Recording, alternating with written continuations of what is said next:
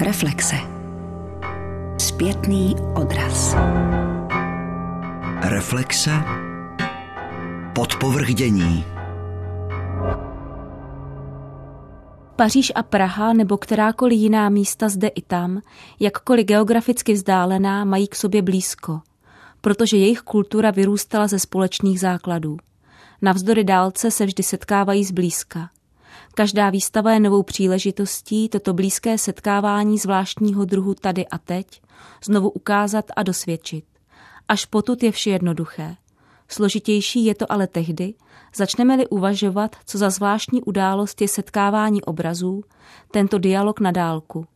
Obrazy se setkávají, jsou schopné spolu navázat nějaký dialog, protože to, co je jim rovněž společné, není nějaká věc, námět, forma zobrazování a tak dále, nýbrž problém, který se snaží řešit, aniž jej mohou formulovat jinak než právě jako obrazy.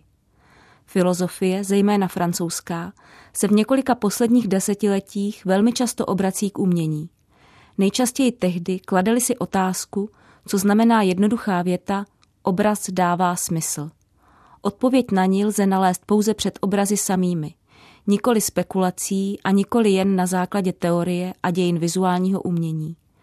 Výstava po každé obraz je pokusem o jednu z možných. Setkání obrazů je setkání pohledů, protože každý obraz odkazuje ke zcela jedinečnému vidění, jímž byl stvořen, a protože divák, který vidí nejen to, co obraz prezentuje, ale rovněž pohled, který právě tento způsob prezentace stvořil, je veden obrazem k tomu, aby si právě tento pohled malíře osvojil a experimentoval s ním tak, že se jej pokouší sám zaujmout. Obrazy neargumentují, nepolemizují a nepopírají, protože myslí jinak. Přesněji řečeno, jejich materiální přítomnost, jak i zakoušejí smysly, je sama výzvou tomu myšlení, které hledá důvody, příčiny a následky a které vyvozuje logické závěry. Proti němu tu teď stojí myšlení, jež spočívá na ukazování a jeho zřejmosti. Právě proto je nerozumné klást si otázku, co obrazy ukazují, která odvádí pozornost od jednoduchého faktu, že ukazují a že právě tímto způsobem, každý jinak a každý po svém, rozšiřují pole viditelna, v němž teprve mohou věci a události vystupovat před naše oči. Otázka po znázorňování zakrývá, že každý obraz je určitým viděním pod určitým pohledem. Viditelný svět nečerpá svou přesvědčivost z toho, že vidíme věci a události, které dokážeme rozpoznat a pojmenovat. Neboť na obrazech není nic, co by se jakoli podobalo něčemu, co jsme už někdy viděli. Gesto malíře neznázorňuje to či ono, níbrž prezentuje pohled, jemuž je zavázáno to, co vidíme. A nikoli naopak. Tak jako se naše smysly dotýkají obrazu, tak se obraz dotýká našich smyslů. Avšak tento vztah není vztahem reciprocity. Je to vztah, v němž vystává blízkost toho, co je nedosažitelné, nedosažitelnost blízkého. To, co takto vyvstává, je smysl, který mizí, ustupuje do pozadí, jakmile se je zmocňujeme interpretacemi. Nebo každý výklad, který obrazu připíše určitý význam, redukuje smysl, toto sdílení toho, co obrazy sdělují. Je možné, že taková je zkušenost nejen diváka, nýbrž i malíře. Jeho oko pozoruje ruku, která maluje a chce co si oku ukázat. Malíř ji pozoruje a chce ji dovést k tomu, aby zachytila cosi, k čemu pouze směřuje a co malíř pouze tuší. Má tedy tvůrce pod svou kontrolou to, co takto vzniká, anebo se jeho dílo rodí samo ze sebe? Chybná alternativa. Obraz nemůže vzniknout bez malíře, protože se utváří pouze v jeho pohledu. Obraz, ať jej jakkoliv vykládáme a klasifikujeme, abstraktní, konceptuální, minimalistický, postmoderní a tak dále, je po každé obrazem. Po každé dává smysl. Obraz není nic než toto prezentování smyslu samo a jako takové tato rezistence vůči všem významům, kterou pocitujeme před obrazem, jakmile hledáme jeho význam. Pohled zblízka do dálky a možná i za ní. I proto je nezbytné obrazy vystavovat. Obrazy, které se zde na určitou chvíli setkávají a vedou spolu neopakovatelný dialog, zkoumají všechny a každý svým způsobem formu vizuálního jazyka, jak pokud jde o jeho možnosti vyjadřování střídmosti, hravosti, emoce, tak pokud jde o průzkum jeho hranic při vyjadřování významu abstraktních reprezentací. Všechny kladou stejnou otázku. Je možné prostředky vizuálního výrazu bez dalšího nazývat jazykem? A odpovídají na ni ano. Chápeme-li slovo jazyk jako metaforu, která otevírá cestu myšlení. Toto byl úvodní text profesora Miroslava Petříčka a akademické malířky Kateřiny Štenslové k výstavě Po každé obraz, která až do 26. března probíhá v Galerii 35 ve francouzském institutu v Praze. Vystavuje na ní Kateřina Štenslová, Kristýna Šormová a dále francouzští malíři Jérôme Buterin a Jean-Marc Thomas. V dnešních reflexích o ní budeme hovořit právě s Kateřinou Štenslovou, spoluautorkou konceptu.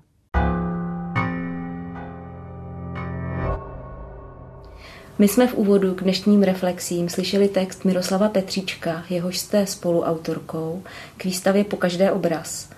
Jak idea česko-francouzské výstavy Po každé obraz vznikla? To má relativně dlouhou historii, protože tam je vícero momentů, které se sešly a na základě nich potom došlo k vytvoření celého tohoto projektu. Úvodem bych mohla naznačit jenom, že jsem teda frankofoní a že pracuji ve francouzském liceu přes 25 let, takže mám k francouzům blízko a v institutu jsem už měla osobní výstavu. Takže jsem měla jakýmsi způsobem blízko k této instituci. A napadlo mě udělat společný projekt protože jsem měla chuť se i nějakým způsobem dozvědět něco víc o francouzském malířství současném a s Kristínou Šormovou, s kterou jsem už spolupracovala na jiném projektu zase, jsem se propojila s tím, že cítím, že naše tvorba má jakýsi kontext, velmi tedy volný, ne, že bychom tvořili podobně, naopak, myslím si, že tam je i určitý opak té tvorby, ale spojuje nás abstrakce jako téma, intuice, používání intuitivního momentu. Takže s ní jsme se spojili a rozhodli se něco takového začít se pokoušet vytvořit. No a potom mě inspirovala i kniha eh, pana profesora Petříčka Myšlení obrazem, která je, zabývá se samostatným myšlením vizuálním. Tyto věci se mi propojily a pokusila jsem se tedy sepsat s Kristínou projekt na tohle téma. Pak jsme oslovili francouzské malíře, které jsme s panem profesorem dovybrali. A ku podivu okamžitě tedy byl zájem, tak to nás moc potěšilo, protože jsme si vybrali docela renomované malíře, které jsme samozřejmě vůbec neznali. A pak už se to odvíjelo víceméně prakticky, jak sehnat peníze na možnost realizace výstavy. Něco nám institut pomohl, něco filozofická fakulta která nám pomohla vytvořit katalog. Tím jsme jakoby potom už rozjeli samotnou akci. Vy jste zmínila, že na výstavě vystavujete vy a Kristýna Šormová a zároveň francouzští umělci, renomovaní francouzští umělci. Jak jste vlastně tyto francouzské umělce vybírali? Na základě čeho? Jestli předchozí znalosti, nebo jste měli partnery, které jste kontaktovali? My jsme opravdu eh, sáhli na internet, na Facebooky a snažili jsme se nějakým způsobem vybrat něco, co by mělo určitou souvislost s náma. Při této příležitosti se nám podařilo objevit tyhle ty dva pány, kteří ku podivu jsou taky pedagogové. Kristina je taky pedagog, takže vlastně náhodou jsme se sešli jako umělci, kteří eh, mají blízko k tomu předávat té zkušenosti dál. Vy všichni, kteří na výstavě vystavujete, se věnujete abstraktní malbě. Dá se ale ten váš přístup k malbě nějak užej specifikovat? Je tam nějaká konkrétní jednotící linka? Já myslím, že všichni se pokoušíme vlastně zkoumat formu vizuálního jazyka. To je to, co nás zajímá.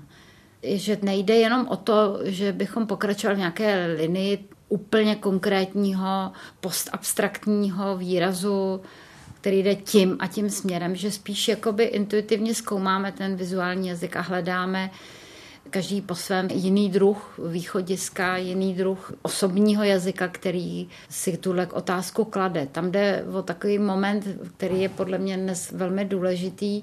Je to určitě odpoutáno od nějakých konkrétních záznamů skutečnosti, ale je tam ta zkušenost s tím prožíváním té skutečnosti. Takže ta realita se tam odráží, ale ne tak jako zpřímá a ne jakoby vyhýbáme se popisnosti, když to řeknu jinými slovy, jednoduše. To znamená, že východiskem není skutečnost, kterou byste chtěli zobrazovat, ale spíš hledání obrazu jako takového. Ano, dalo by se tak říct. Já bych v této souvislosti ještě jednou ocitovala část z úvodního textu k výstavě, v němž je uvedeno, že filozofie, zejména francouzská, se v několika posledních desetiletích velmi často obrací k umění. Nejčastěji tehdy kladeli si otázku, co znamená jednoduchá věta, obraz dává smysl. Právě proto je nerozumné klást si otázku, co obrazy ukazují. Jsme vůbec v dnešní převerbalizované, možná i překonceptualizované době vůbec schopni vnímat obrazy bez o něch verbalizovaných významů? Já si myslím, že to, co tady říkáte, je právě pro nás výzvou se o to pokusit, aby jsme nějakým způsobem s tím zkoušeli pracovat. Je to pro vás někdy těžké i pro umělkyni zbavit se těch nároků hledání o něch konceptů nebo verbalizačních vysvětlení k obrazům? Já mám výhodu, že jsem už starší. Před revolucí jsem ani nesměla diplomovat s abstrakcí. To mě zakázali. Totálně. Já jsem měla hotovou práci a musela jsem ji předělat. Takže jsem si vlastně tu cestu vyšlapávala postupně docela s přesvědčením, že to tady chybí a že je potřeba právě toto doplnit. A vycházela jsem z jakýchsi intuitivních eh, prožitků, záblesků světla, barvy, kde jsem hledala nějakou linii, na které bych se mohla chytit protože mně připadalo od jak živa, že právě ten vizuální jazyk je úplně samostatný, že jako nechci převyprávět něco, co můžu napsat. Ještě třeba lépe z mého pohledu. To mě až překvapilo, že reakce na vaši diplomovou práci, byť bavíme se o konci 80. let, byla taková, ale jak vám tehdy na Akademii výtvarných umění vlastně vysvětlili nebo obhájili, že nemůžete diplomovat s abstraktní prací? Velmi jednoduše a konkrétně. Umění končí u Picasa. Co si tady dovolujete dělat abstraktní tvorbu? Tím spíš to bylo pro mě jakýsi impuls jít proti proudu a snažit se to prosadit. Takže jsem vlastně eh, nějak diplomovala realistickou studií a v zápětí jsem si začala tvořit touhle formou, kdy mý spolužáci spíš už jako rovnou vstoupili do toho postmoderního jazyka a já jsem měla pocit, že tahle ta stopa je nevyplněná, že pořád jako ji někdo přeskočil. A měla jsem šanci teda se pohybovat i na nějakých stážích v zahraničí, kde jsem se seznamovala s uměním současným zpříma, nejenom z nějakých útržků, z časopisů a tak. No a pak jsem si vytvořila jakousi svoji cestu, po které si šlapu dodnes, samozřejmě s nějakým vývojem který se měnil ohledem na čas, na sociální cítění a změny vůbec. Já bych této souvislosti ocitovala, co jste uvedla v jednom rozhovoru před eh, pár lety. Mám rada umění jako homeopatikum. To znamená jemný, nenápadný malý posun, který způsobí, že se člověk nad věcmi může víc otevřít a zamýšlet. Má podle vás malba opravdu tuto schopnost? Respektive v době, kdy výtvarné umění není příliš v centru dění, nezajímá tolik lidí, dokáže malba jednat i právě na oné úrovni toho homeopatika a jemného posunu, protože mně se často zdá, že umělci tak, aby mohli sdělit svá sdělení nebo to, co chtějí říct, tak se z tohoto důvodu velmi často právě obracejí k dost razantním gestům nebo k velmi otevřeným až třeba politickým dílům ale jestli stále tam je i ta schopnost toho působení na té jemné homeopatické úrovni. Já si myslím, že určitě. A v každém případě si myslím, že mám takovou zkušenost, že když komunikuji s úplně prostými lidmi, kolikrát neintelektuály, typickém slova smyslu, tak ty reakce jsou velmi jasné. Tam opravdu každý vnímavý člověk a vůbec nemusí mít vzdělání, se může otevírat tím svůj nový jiný svět. A samozřejmě je zajímavé, když se dá jakýmsi způsobem i dál v tom komunikovat, i dál otevřeně o tom přemýšlet nahlas. vyměňovat si nějaké názory. Nechtěla bych zůstat jenom u toho, že si někdo rychle něco prožije bez kontextu. Ale nemyslím si, že to nemá smysl i na té jednoduché úrovni, kdy vlastně má někdo z toho vizuální zážitek a nějakým způsobem se rovná třeba podvědomně i nějaké své myšlení. Ve své práci Hranice mé řeči, kterou vystavujete i na výstavě po každé obraz, se zabýváte vizuálními možnostmi vyjádření významu slov, které si vybíráte. Vybíráte si cizí abstraktní slova, která jsou často používaná v médiích, v politických diskurzech, odborných diskurzech, ale zároveň souvisí s výtvarným procesem.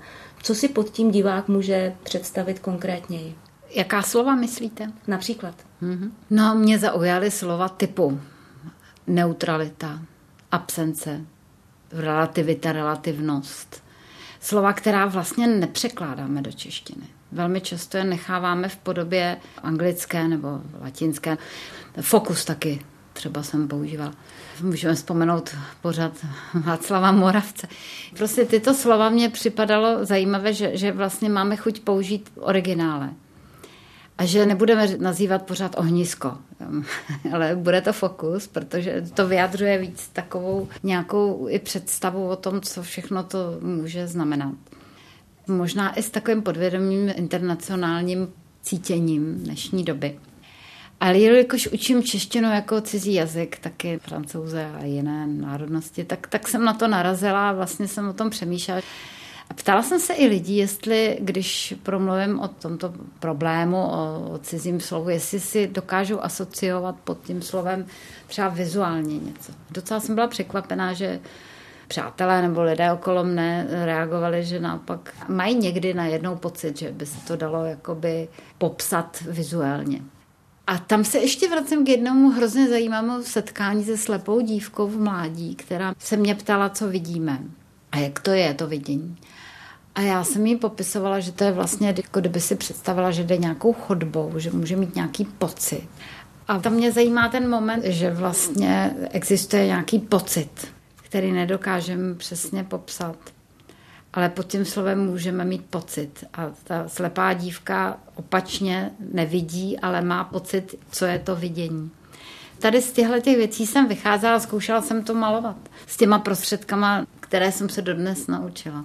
Vy jste o tomto cyklu uvedla, že vás zajímá, nakolik je malba schopná nahradit nebo rozšířit eh, zavedený význam těchto slov. Máte pocit, že se vám to daří, nebo že se to může podařit vyjádřit opravdu ta slova vizuálně? Oni se nedají vyjádřit a nahradit, to ne. Ale otevřít si tu možnost, že to slovo vlastně nebereme jenom jako fakt, ale že i to slovo má v sobě ještě významy skryté a významy nečekané nebo třeba i osobní význam, jakoby, který pro mě to slovo znamená. Do jaké míry je to přenosné, to nedokážu zatím ještě úplně zhodnotit, ale tento problém vlastně mě jakoby zajímá, nebo mám chuť si klást tuto otázku a jak bude zodpovězena. Možná, že ne přímo slovy a nebudu schopná říct, bylo to tak a tak dokonale, ale možná, že tenhle problém třeba zase jako otevře nějaké myšlení, což je, myslím, to zajímavé. Kromě klasického plátna pracujete s malbou na průsvitné folie, což vám umožňuje vrstvení nejrůznějších prostorových plánů, ale i zároveň tím, jak jsem četla, zkoumáte působení světla. Co vás na tomto materiálu tak zaujalo? Budu-li upřímná, tak ten materiál mě zaujal spíš jako vlastně ten odpad, protože já jsem vždycky ho používala a nepřemýšlela jsem o tom, protože jsem si igelit podložila, abych nezašpinila stůl, případně, aby jsem nezašpinila podlahu. A pak jsem našla ty zbytky a přišly mi prostě úžasné. Zaujalo mě na nich eh, samozřejmě ta průsvitnost, v tom momentě, když se dají před zeď, tak vzniká ještě iluzivní prostor. Pak mě zaujal nejenom ten samotný materiál, ale i to, jakým způsobem tam vlastně se odrážely nedokončená gesta z té malby, když jsem přetahovala třeba přes obraz.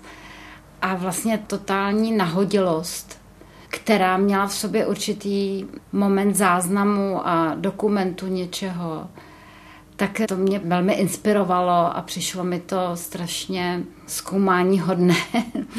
a takže jsem si s tím začala hrát. Znamená to, že vlastně jde o původně readymates, které vy si vezmete a potom je přetváříte a dál vlastně už s nimi pracujete jako s jakýmsi východiskem pro další zkoumání obrazu jako takového. Ano, je to vlastně jakýsi dokument mé práce, který do určité míry reprezentuju, vytvářím jakousi reprezentaci toho, trošku to posunuji, nenechávám to úplně v tom syrovém stavu. Ale stalo se, že jsem to nechala i v syrovém stavu. Ale nikdy se toho vlastně už nedotýkám, nebo nesnažím se to přemalovat. Moje práce spočívá ve výběru toho formátu, to vlastně hledám moment, který mě zaujal. A to je zase opak toho, co pak tvoří Kristýna, proto ne náhodou jsme se potkali, protože ta to vytváří, já to hledám přímo v tom odpadu. Pak z toho vytvářím celky a snažím se pracovat s prostorem a vracím se k té staré práci z 90. let, kdy jsem řešila hlavně práci s prostorem. Vy jste zmínila svou práci z 90. let a práci s prostorem. Vy jste v té době začala experimentovat se skládáním obrazů do určitého celku. Nešlo o výstavy jednotlivých obrazů jakožto pláten, ale o vytvoření kompaktních instalací, pokud bych to tak nazvala. Co vás právě na tom tak bavilo vytvářet z těch obrazů instalaci? Nenechat ten obraz jenom tak jednotlivý kus sám o sobě, ale udělat něco, co je kompaktní v tom celku. Teď se zase dotýkáte problematiky, kterou řeším celý život. Teda život mé tvorby.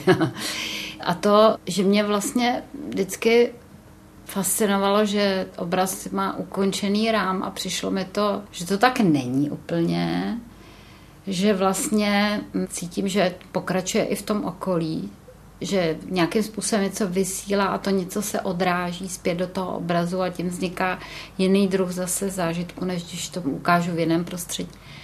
A už tady vznikla ta myšlenka vytvářet jakési polyobrazy. Polyobraz. Jeden obraz, který je složený z mnoha obrazů. A první byla ta práce v Nové síni, kde jsem tohleto úplně naplno vyřkla tím polyobrazem, že jsem spojila několik obrazů do jednoho obrazu a v čistém prostoru vlastně vytvořila takové minimální dílo.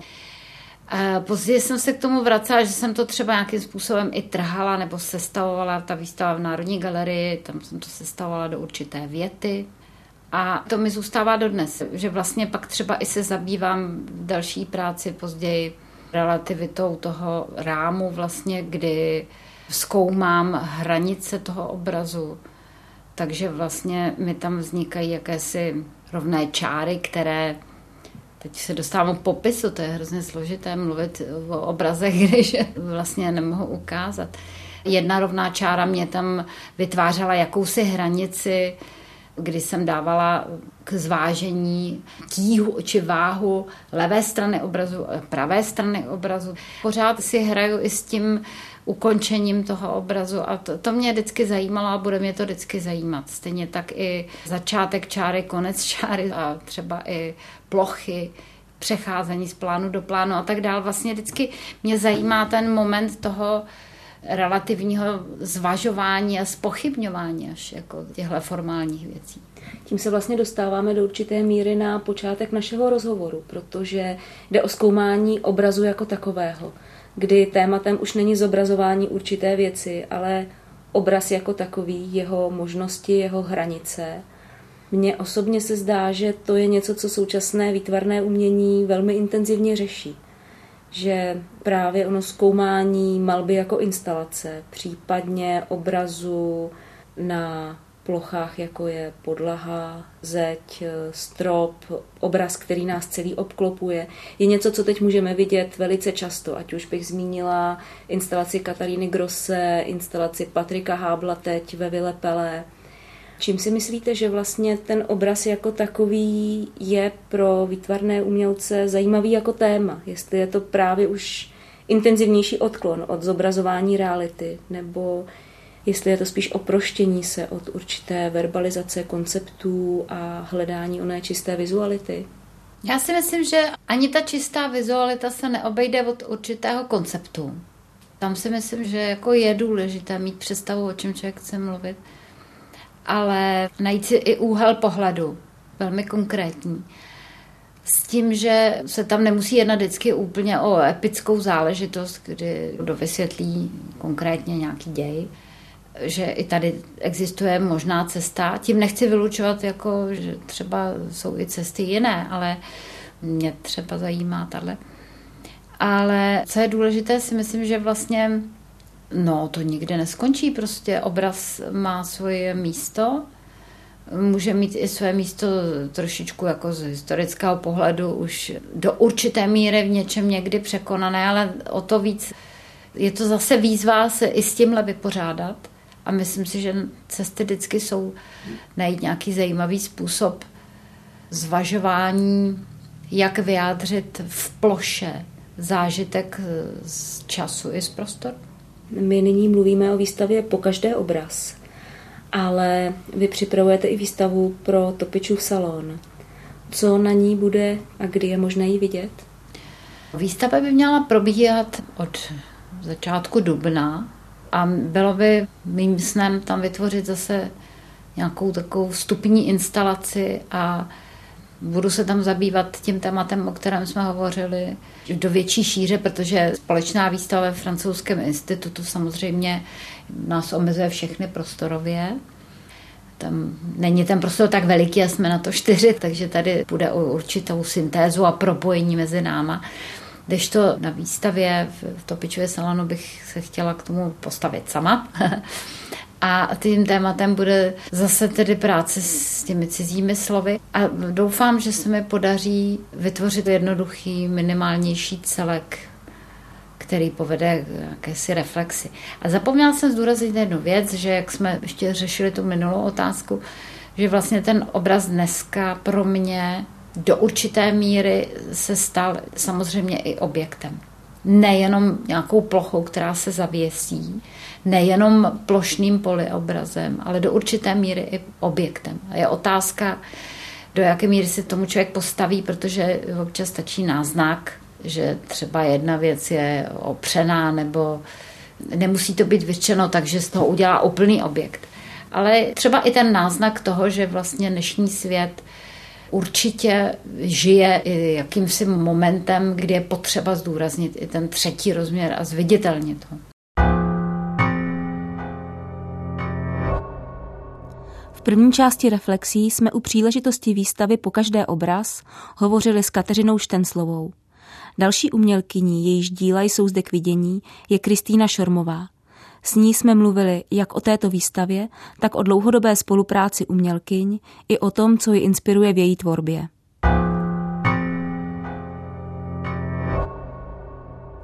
Kristýno, vy jste společně s Kateřinou Štenslovou vystavovala už v loňském roce na výstavě Propustné světy v Galerii výtvarného umění v Hodoníně. Jak došlo k vaší spolupráci? Já vlastně s Kateřinou spolupracuju už nějakou dobu. My jsme se potkali na výstavě Kritiky za mladou malbu, kde vlastně Kateřina mě na základě schlídnutí téhle výstavy oslovila.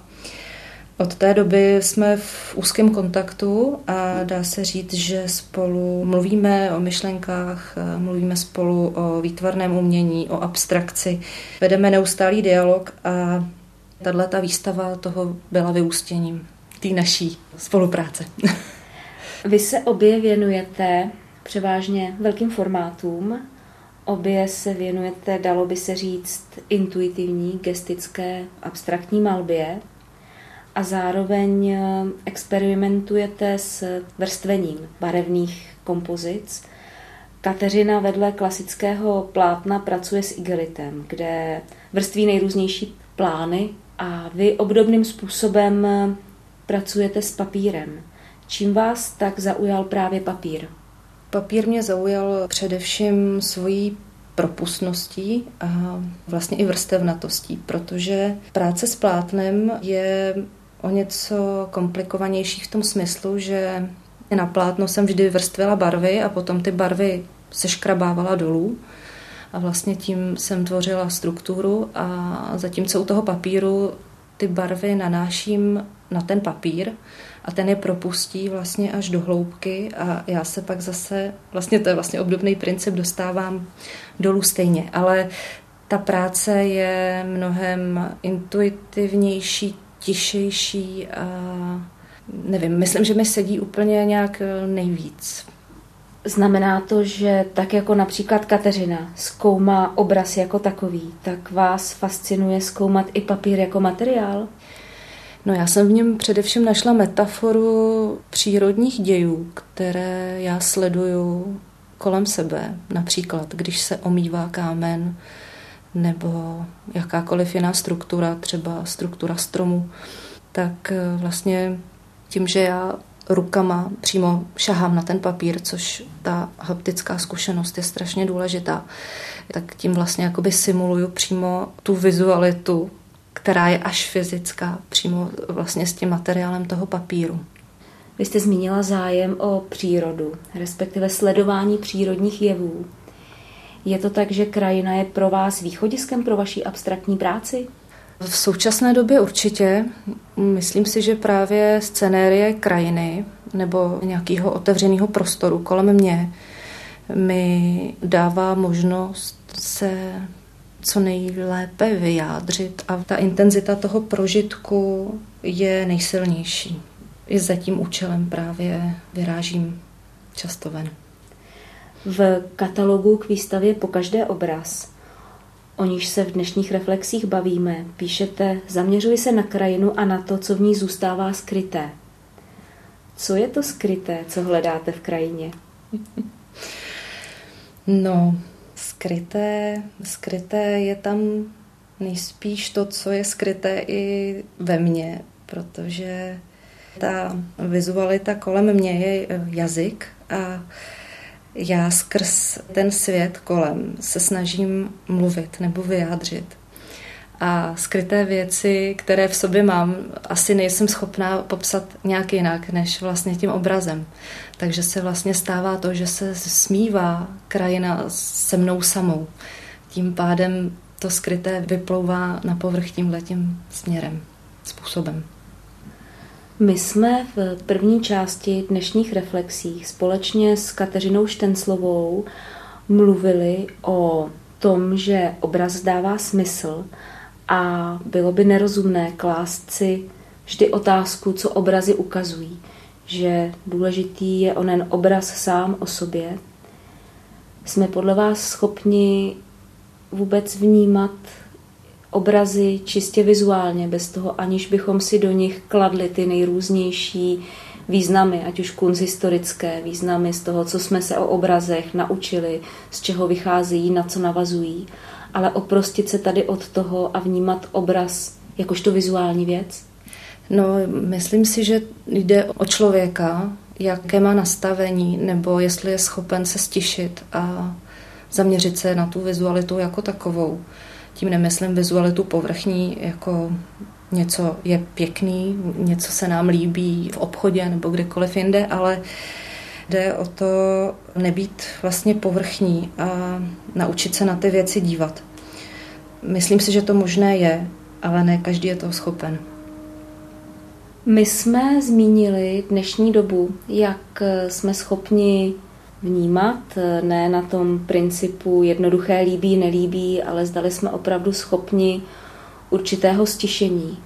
Na druhou stranu dnešní doba je do velké míry velmi vizuální.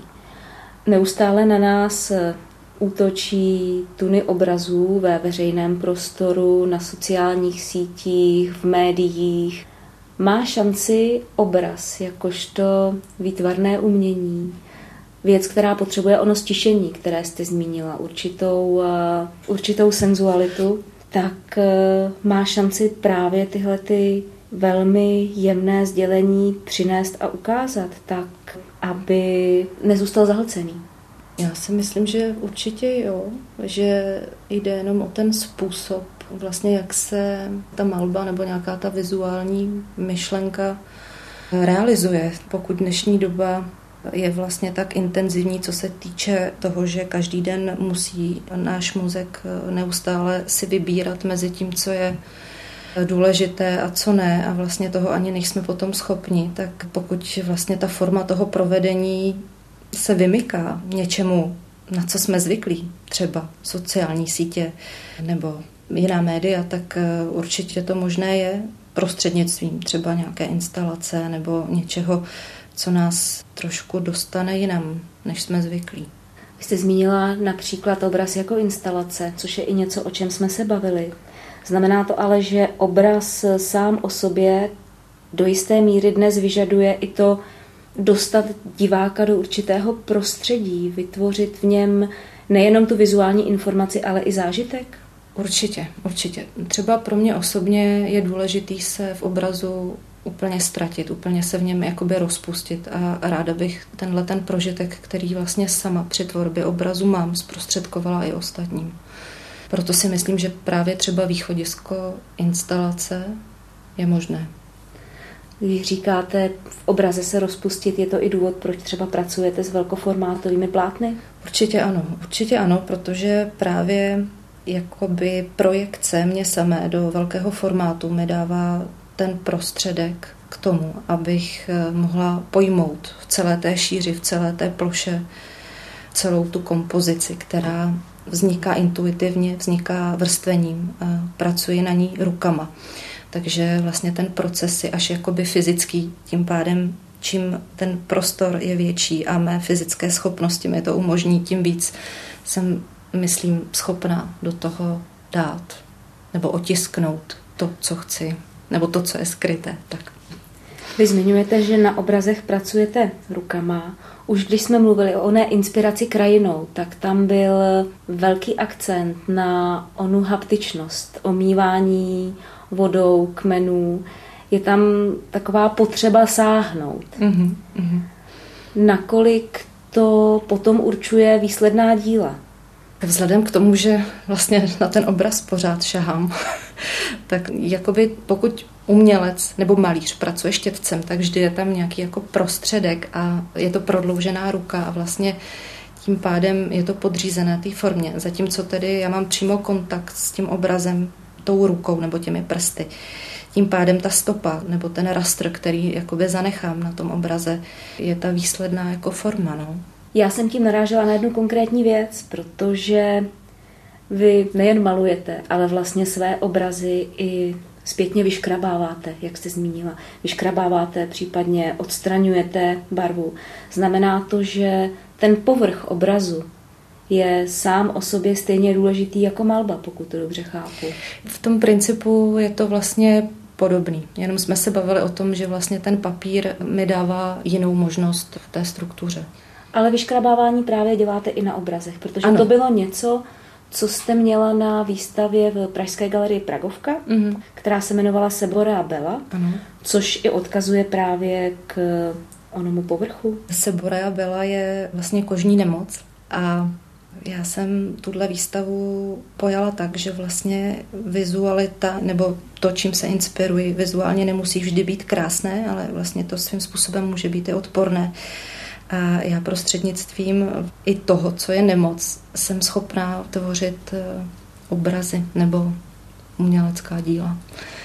Vy jste zmínila, pokud bych se ještě vrátila k o něm zdrojům inspirace v krajině, Převažuje tam onen pocit vizuálního věmu nebo onoho doteku, například té vody, toho kmenu stromu?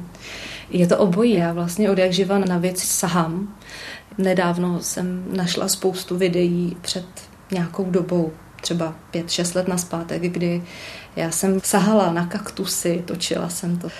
Dotýkala jsem se vody, Nasazovala jsem si gumové rukavice. Gumové rukavice jako symbol, vlastně s tím jsem pracovala hodně v minulosti. To je zase něco, jako, co je vlastně odporný nebo co se mě hnusí, ale zároveň bez nich bych vlastně nemohla malovat. Ono jde taky o to, že já trpím exemem a celý život mě to nějak jako provází, to, že jsem nesměla na něco šahat, nebo naopak jsem mohla.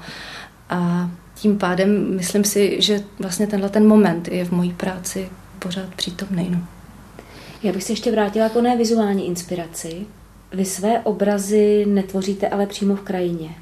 Je to tak, že vy spíše si věm pamatujete a potom s ním pracujete v ateliéru? Já se vlastně snažím si z podvědomí vytáhnout ten prožitek, který jsem na konkrétním místě zažila.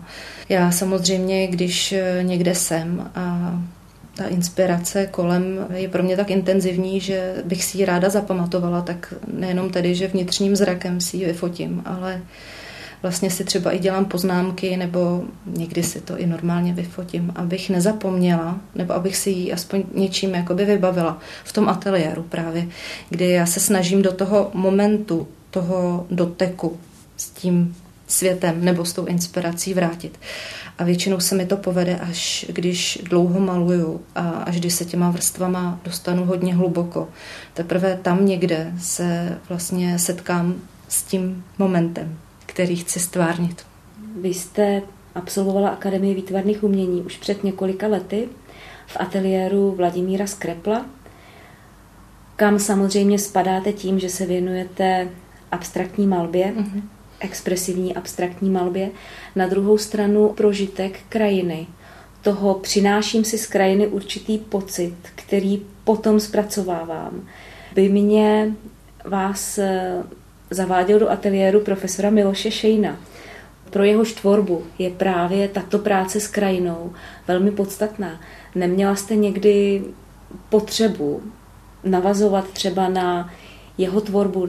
Já jsem pana profesora Šejna objevila sama a po škole, dá se říct, kdy jsem narazila na jeho katalog. A byla mi ta práce strašně blízká. Já vlastně jsem se i v minulosti věnovala fotografiím, kdy jsem vlastně splývala s prostředím. Úplně nehledě teda na pana Šejna. Takže spíš až tak ex post jsem se k němu dostala, ale na škole ne. Já bych řekla, že bouřlivější období, které jsem v té době prožívala, odpovídalo tomu ateliéru, kde jsem byla. My spolu dnes mluvíme u příležitosti výstavy Po každé obraz, která probíhá až do 26. března ve Francouzském institutu v Praze. Co na této výstavě můžeme vidět z vaší práce? Tak eh, na této výstavě můžete vidět eh, vlastně moje poslední obrazy, kdy já rozvíjím sérii Sebora Bela. Tím pádem určitě tam nenajdete jenom inspiraci teda se Boreou, ale určitě tam ji naleznete i v kombinaci tedy s nějakými prožitky, nejspíše s mojí krajinou, z místa, kde trávím většinu času, když nejsem zrovna v Praze a to je na Slapech. Myslíte, že je pro vás ta krajina něčím určujícím? Zcela určitě. Já jsem se tam narodila a jakoby struktura vody nebo odlesky vody nebo to proudění, kterého jsem byla přítomna od malička, je se mnou bytostně prorostlé. V dnešních reflexích jsme hovořili s Kateřinou Štenslovou a Kristýnou Šormovou o výstavě Po každé obraz v Galerii 35 ve Francouzském institutu v Praze.